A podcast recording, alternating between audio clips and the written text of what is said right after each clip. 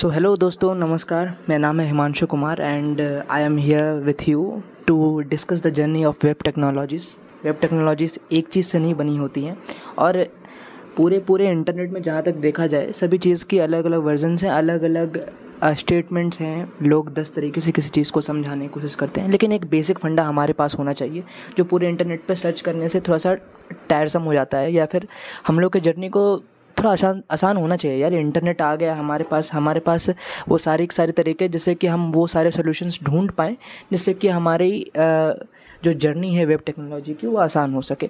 So I am here with you with that only और हम लोग जितने भी टूल्स होते हैं बेसिकली जो वेब टेक्नोलॉजीज़ में यूज़ कर रहे होते हैं, जो एक बिगनर पढ़ते वक्त आता है, लेकिन उसे समझ में नहीं आता है कि ये सारी चीज़ें, ये फंडे हैं क्या? या सिलेबस में हमें क्यों पढ़ना है वगैरह? तो मैं इसका एक बेसिक ओवरव्यू दूँगा मैक्सिमम पाँच दस मिनट लगेगा। और आपको एक फंडा, एक वे क्लियर हो जाएगा। जो धुंध होता है ना, आगे से वो हट जाएगा कि हाँ भाई, ये समझाना क्या चाह रहा है या वेब टेक्नोलॉजी में अपने को पढ़ना क्या है। तो वेब टेक्नोलॉजी बेसिकली अगर मैं बताऊँ तो इसके अंदर मल्टीपल चीज़ें एक साथ आ रही होती हैं, जिसमें हम लोग सुनने में सबसे पहले आपको आएगा H T M L C S S JavaScript P H P JSON उसके बाद आपका नोट जे एस हो गया, एपलेट्स हो गए, सर्वलेट्स हो गए what are all this things ये होते क्या हैं? ज़्यादा डेप्थ में या या फिर ज़्यादा अंदर डुबकी मारने से पहले पहले हम लोग को एक आइडिया तो हो जाना चाहिए कि हाँ भाई, ये कच्चे मकान, ये एक कच्चे रास्तों पे हम लोग को जाना किस तरीके से। जब हमारे पास ये सारी चीज़ें क्लियर हो जाएँगी तो फिर we will be ready to go with this courses whatever the courses that are actually recommended in the internet and it will be more easier to us अगर ज़्यादा फास्ट लग रहा हो तो फिर I think it is a moderate speed और आपको time बचना चाहिए that is the most important thing and मैं आपको कोई कोर्स नहीं करा रहा हूँ यहाँ पे। मैं एक बेसिक आइडिया जनरेट करने की कोशिश कर रहा हूँ, जिससे कि आपको क्लियर हो कि आपको इंटरनेट पर ढूंढना क्या है। तो इंटरनेट पर ढूंढना क्या है, ये ज़रूरी है। बौखने से कोई फ़ायदा नहीं है कि हम यहाँ से यहाँ जा रहे हैं। एंड आफ्टर ऑल कोई फ़ायदा ना हो। तो स्टार्टिंग विद समथिंग लाइक कि आप इंटरनेट पर सबसे पहले देखते क्या है? इंटरनेट पर घुसते वक्त सबसे पहले आपके पास एक ब्राउज़र होगा। अब ब्राउज़र पे आप कोई चीज़ सर्च करते हैं गूगल डॉट कॉम पर एनी वेबसाइट वेबसाइट पर जाके कन्वर्ट मैं एक फ़्लिपकार्ट का एग्जांपल ले रहा हूँ। तो फिर आ, ये चीज़ बनती कैसे हैं? क्या क्या चीज़ें हो रही होती है? सबसे पहला जो होता है वेबसाइट वेबसाइट वेब पेजेस ये सब जो होते हैं ये एक डिफरेंट फॉर्मेट है। और हम लोग वेब टेक्नोलॉजीज़ में किस तरह से वेब बनाते हैं? तो बेसिकली मैं मान के चल रहा हूँ कि वेब काम कैसे करता है, ये आपको आइडिया होगा। तो सबसे पहला चीज़ जो हम लोग को पढ़ना होता है what what are the things that you should search ये सबसे पहला पता करना कि ये फ्रंट एंड और बैक एंड क्या होता है। ये क्लाइंट साइड प्रोग्रामिंग और सर्वर साइड प्रोग्रामिंग क्या होता है। तो एक सीधी शब्दों में कहा जाए तो client side is the front end and back end is nothing the server side यानी कि सर्वर में जो प्रोग्रामिंग हम लोग करते हैं और क्लाइंट यानी कि जो यू आई यू एक्स में जो हम लोग चेंजेस लाते हैं, यानी कि सामने से बंदा क्या देख रहा है, क्या उसको ऑर्गेनाइज करने की कोशिश कर रहा है, वो किस तरीके से रिएक्ट कर रहा है किसी वेबसाइट के लिए तो उस चीज़ को बनाने के लिए making it more interactive. These are the which is called front end or basically we can say it like ये client side server programming client side programming ऐसे कह सकते हैं।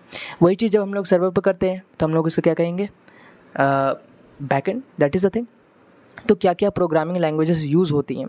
तो क्लाइंट साइड प्रोग्रामिंग लैंग्वेजेस जैसे हो गया H T M L C S S हो गया, ये सारी क्लाइंट साइड है, यानी कि हम लोग जो आगे कर रहे हैं। अब बैकेंड में क्या हो गया? जावा स्क्रिप्ट जहाँ पर हम लोग फ़ंक्शन जनरेट करते हैं।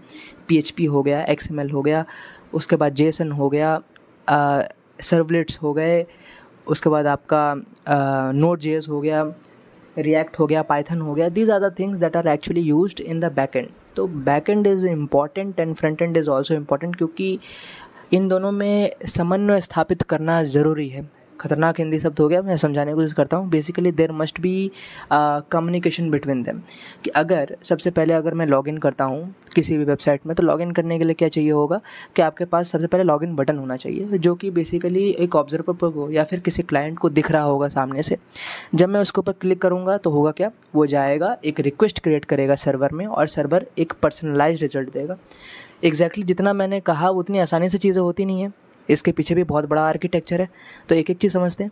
सबसे पहला S T M L S T M L क्या है? हाइपर टेक्स्ट मार्कअप लैंग्वेज करता क्या है? मार्कअप लैंग्वेज और हाइपर टेक्स्ट एक टेक्स्ट है। टेक्स्ट बेस में हम लोग एक मार्कअप लैंग्वेज मार्कअप क्यों यूज़ करते हैं? Because we are using tags tags क्या होता है? वो जो ब्रैकेट्स होते हैं ना, हम लोग एस में यूज़ कर रहे होंगे, आपको मालूम होगा इतना तो।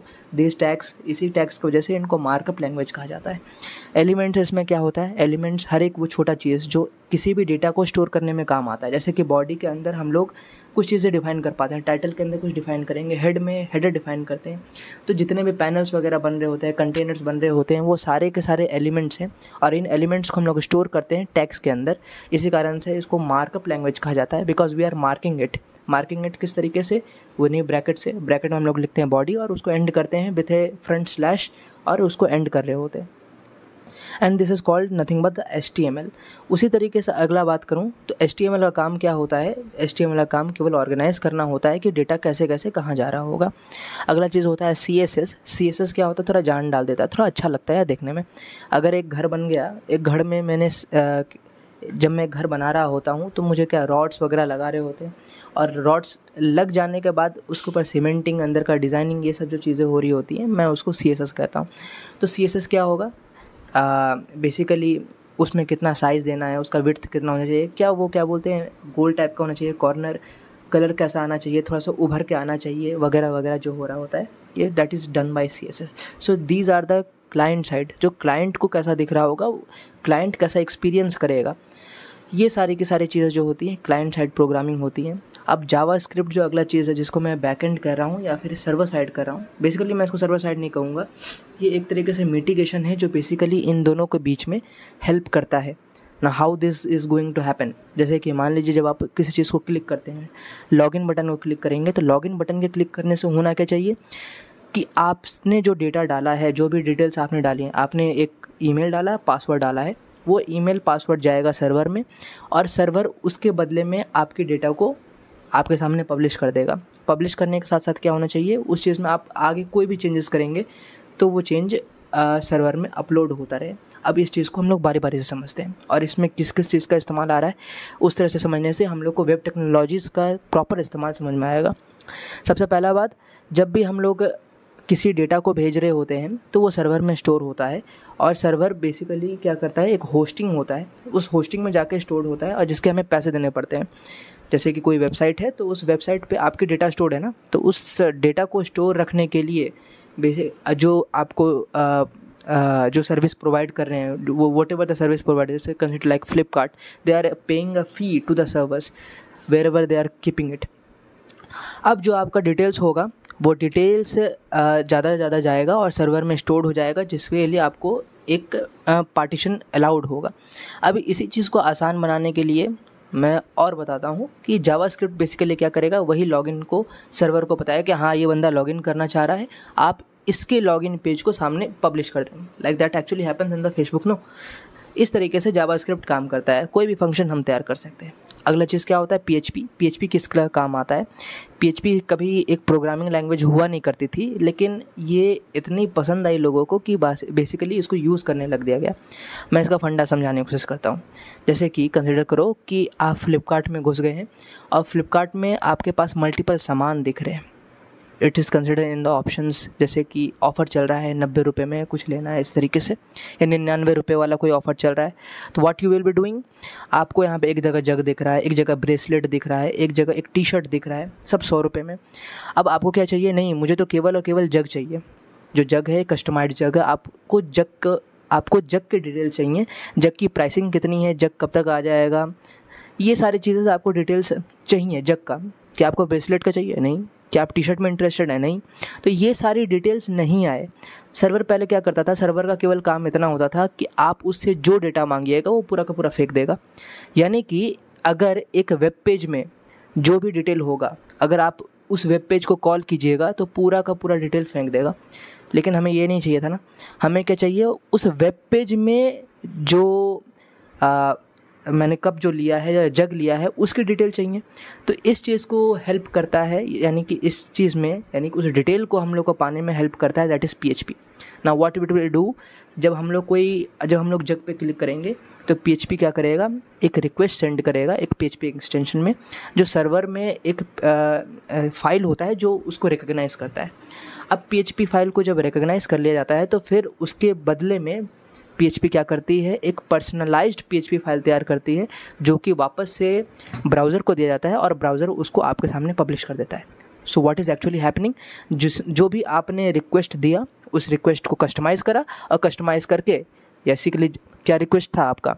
उस जग के बारे में डिटेल और वही जग के बारे में ओनली डिटेल आपको शेयर कर दिया जाएगा, ना कि पूरा का पूरा वेब पेज जो सर्वर में स्टोर्ड है।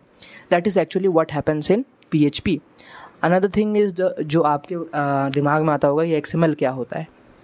X M L is nothing but extended markup language इसका इस्तेमाल क्यों होता है? मैं आपको तुरंत समझाता हूँ।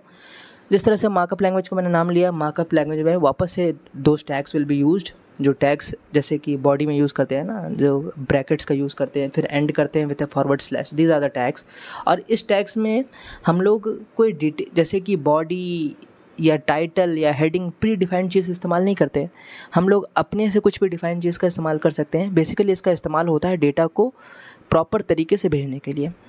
नाउ इसका मतलब क्या हुआ? इसका मतलब इसे मशीन भी समझ सकती है, आदमी भी समझ सकता है। जैसे कि अगर मैं लिखूँ अगर आपकी सैलरी चीज़ें हैं, अगर आपको सैलरी के बारे में मुझे डिटेल्स देनी है तो सैलरी एक डिस्क्रिप्टिव चीज़ है।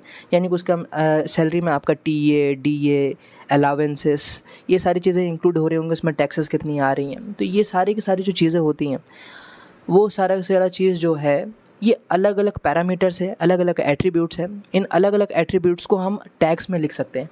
जैसे कि मैं लिखूँगा टी ए और उसे टैग में डालूँगा और टी ए लिखूँगा टू थाउज़ेंड रुपीज़ और मैं उसे टैग में वापस से बंद कर दूँगा स्लैश टी उसी तरीके से D A D dearness allowance उसी तरीके से आ, मैं वहाँ पे टैक्स लिखूँगा।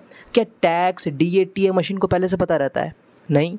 जो चीज़ हम लोग पहले से डिफाइन करके रखते हैं जैसे कि प्री प्रोसेसर डायरेक्टिव में let's come back to H T M L वहाँ पर हम लोग लिखते हैं exclamation mark doc type S तो ये जो प्री प्रोसेस डायरेक्टिव होता है, इसके अंदर सारा का सारा वो लाइब्रेरी क्या करता है, रखता है कि बॉडी में ये चीज़ आनी चाहिए या हेडिंग में ये चीज़ आनी चाहिए अदरवाइज़ वो एरर थ्रो करेगा। एक्सएमएल में ऐसा नहीं होता है। एक्सएमएल को मालूम ही नहीं है कि उसके अंदर हम लोग डिटेल क्या रख रहे हैं। कंसिडर मूवी एक मूवी है तो मूवी का प्राइस कितना है? मूवी में कितने व्यूज़ आए? मूवी में कितने लाइक्स आए? कितने डिसलाइक्स आए? क्या यह सारी की सारी चीज़ें एक्स को पहले से पता है? ये क्या उसके प्री प्रोसेसर डायरेक्टिव में लिखा है? नहीं, ये केवल एक बंदा समझ सकता है। तो एक्सएमएल बेसिकली डेटा को ऑर्गेनाइज करने का एक मेथड है, जो क्या बोलते हैं डिस्क्रिप्टिव हो जाता है या फैल सकता है, जिसकी इंट्रॉपी बहुत ज़्यादा बढ़ जाती है। इंट्रॉपी मतलब फैल जाता है भाई। जैसे कि मूवीज़ के बारे में अगर एक मूवी है द लायन किंग उसके पैसे कितने टिकट के, उसमें कितने लाइक्स आए डिसलाइक्स आए, ये सारी सारी चीज़ अगर आपको लिखनी हो तो आप एक एच में भी लिख सकते हैं। लेकिन मैं एक छोटे मायने में बात कर रहा हूँ। यही जब चीज़ें, जब डिटेल बहुत ज़्यादा हो जाए, जब इनकम टैक्स भरना हो तो आपको बीस तीस एट्रीब्यूट्स पे काम करना पड़ता है। अलग अलग डिटेल्स आपको सेंड करनी पड़ती। तो अगर आपको एच में लिखेंगे तो डाटा फैल जाएगा और सही से पता नहीं चलेगा।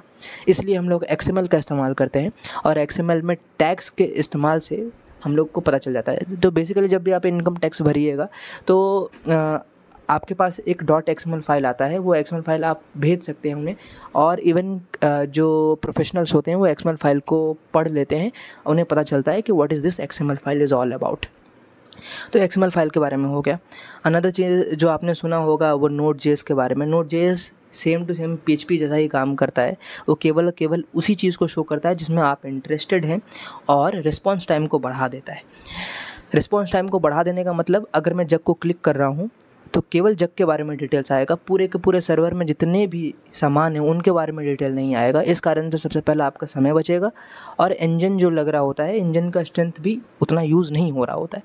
तो आपको एक बेसिक आइडिया लग रहा होगा कि पीएचपी और जेस नोट जेस एक ही टाइप की चीज़ें हैं। तो ये सारी के सारी जो चीज़ें हैं, जैसे कि आप अब शायद कन्फ्यूज़ नहीं होंगे कि H T M L C S S JavaScript P H P JSON S X M L what are all this things इसके बाद भी और भी बहुत सारी हाई लेवल की चीज़ें हैं, जो कि हम लोग अगले एपिसोड में डिस्कस करेंगे। सबसे पहला काम तो ये कि आप जो वेब टेक्नोलॉजी पढ़ रहे हों, सबसे पहले आप इन छोटी छोटी चीज़ों को, जो मैंने समझाया एक कहानी के माध्यम से, उसे सर्च करना अब स्टार्ट करें। तो आपको अब ज़्यादा क्लियर होने लगेगा कि हाँ भाई, मुझे इसे पढ़ना किस तरीके से है और ये एक दूसरे से किस तरीके से रिलेटेड है। एपिसोड पसंद आया? तो लाइक कीजिए फॉलो भी कीजिए और अच्छा लगे तो यार फॉलो कर लो यार सब्सक्राइब वगैरह कर लो। आगे भी हम लोग इसी तरीके से knowledgeable video sorry I am making a podcast only बात करते रहेंगे और चर्चा करते रहेंगे। तब तक के लिए bye bye have a nice day